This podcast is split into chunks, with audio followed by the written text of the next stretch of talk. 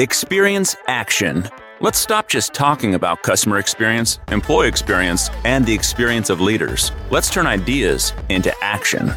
Your host, Jeannie Walters, is an award winning customer experience expert, international keynote speaker, and founder of Experience Investigators, a strategic consulting firm helping companies increase sales and customer retention through elevated customer experiences. Ready, set, action. One, two. Hey, hey, and happy Halloween. It is Jeannie Walters here at another episode of Experience Action where I answer your question about customer experience. And guess what? We have a spectacularly spooky question. Hi, Jeannie. With Halloween coming up, I want to know what is the scariest CX story you've ever heard? Thanks. Now, when we think about scary, spooky customer experience stories, of course, we go to those places that we all know. I've heard about so many situations that you all tell me on airplanes and after I speak, and I get emails and LinkedIn messages about these things because people can't believe how bad it gets. I will say that a lot of the situations that get complex, that cannot be solved with one call or one message or anything else, those are the things that seem to leave us feeling the most spooked. so, one example I talked to somebody at a conference, it was actually a healthcare conference, and they came up to me and said, Can you believe I'm the third generation still getting invoices from a hospital in my town? And I said, I cannot believe that. How did that even happen? And she said, Well, her grandparents went in for some routine thing, and insurance or Medicare maybe was supposed to cover it. And for some reason, they didn't. So they started getting these invoices for something that they frankly shouldn't have been invoiced for. So she said her grandmother called every week and said, Please remove this bill. And they always said every week, Of course, we're happy to do that. Now, they had other appointments. They would show up, they would ask about the bill, and every time they'd be told, No, that will be taken off. You do not have to pay that. Well, unfortunately, her grandparents passed away. And of course, when her parents, their next of kin, were taking care of this bill, they called the hospital again and they said, Hey, this looks like something we haven't paid, but it was covered. So can we take care of this? Oh, yes, of course, of course. No worries. Well, you know what happened next. It kept going. Uh, Wait, there's more. Whoever was responsible or whatever process was responsible for removing that invoice that should have been never sent out in the first place should have done it and they didn't. The process should have worked and it didn't. And my hunch is that nobody quite knew how to fix the problem. Just fix it. Something in the system was automatic and nobody could quite figure out how do we get this done. And on top of that, frankly, nobody cared enough to get it done. And so after three generations dealing with this invoice, the person who came up and talked to me said she was still dealing with it. Now, the kicker here is that that hospital system had been bought and sold a few times, had different names above the doors. So, how do things like this happen?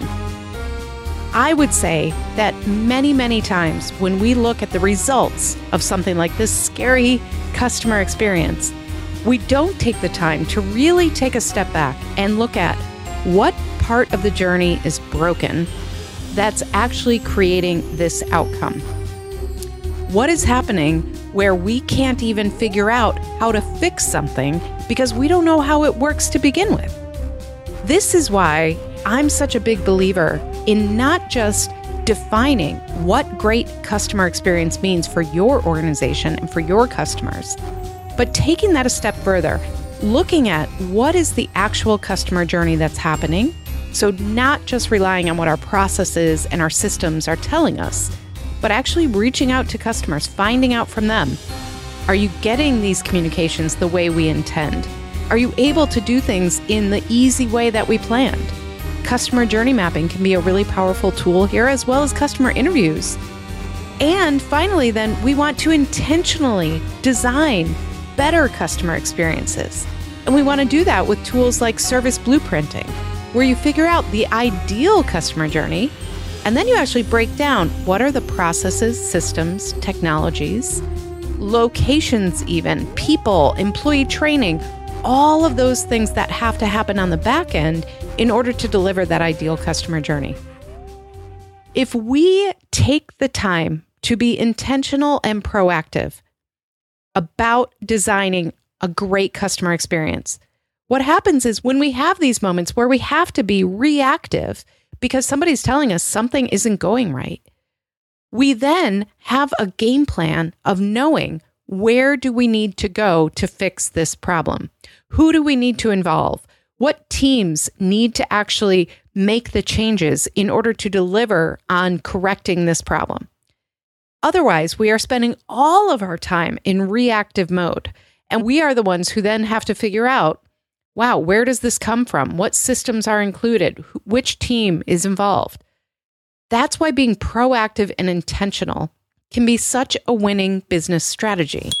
It helps you not just gain trust with your customers so that they spend more with you, they buy more, they refer more, all of those things. They don't leave. But then we also are going to make sure we are operationalizing what we do so that it's as efficient and cost effective as it can be for the organization. It is literally a win win. But if we don't pay attention to these things, then guess what? We have really scary customer experiences that haunt people, literally. so let's make sure that we are not haunting our customers with bad customer experiences because we are spending all of our time being reactive about the journey instead of being intentional and proactive and designing them in the best possible way we can. So I love this question. I hope you're all getting lots of treats, not so many tricks as you celebrate Halloween, as you approach your job in customer experience. Look for those moments that you can make the customer journey just a little sweeter for your customers and reap the rewards of doing that well. Thank you so much for being here. Don't forget, we have lots of resources for you at experienceinvestigators.com. And I can't wait to hear your next question. Don't be scared. Leave me a voicemail at speakpipe.com slash experience action. I'll talk to you next week.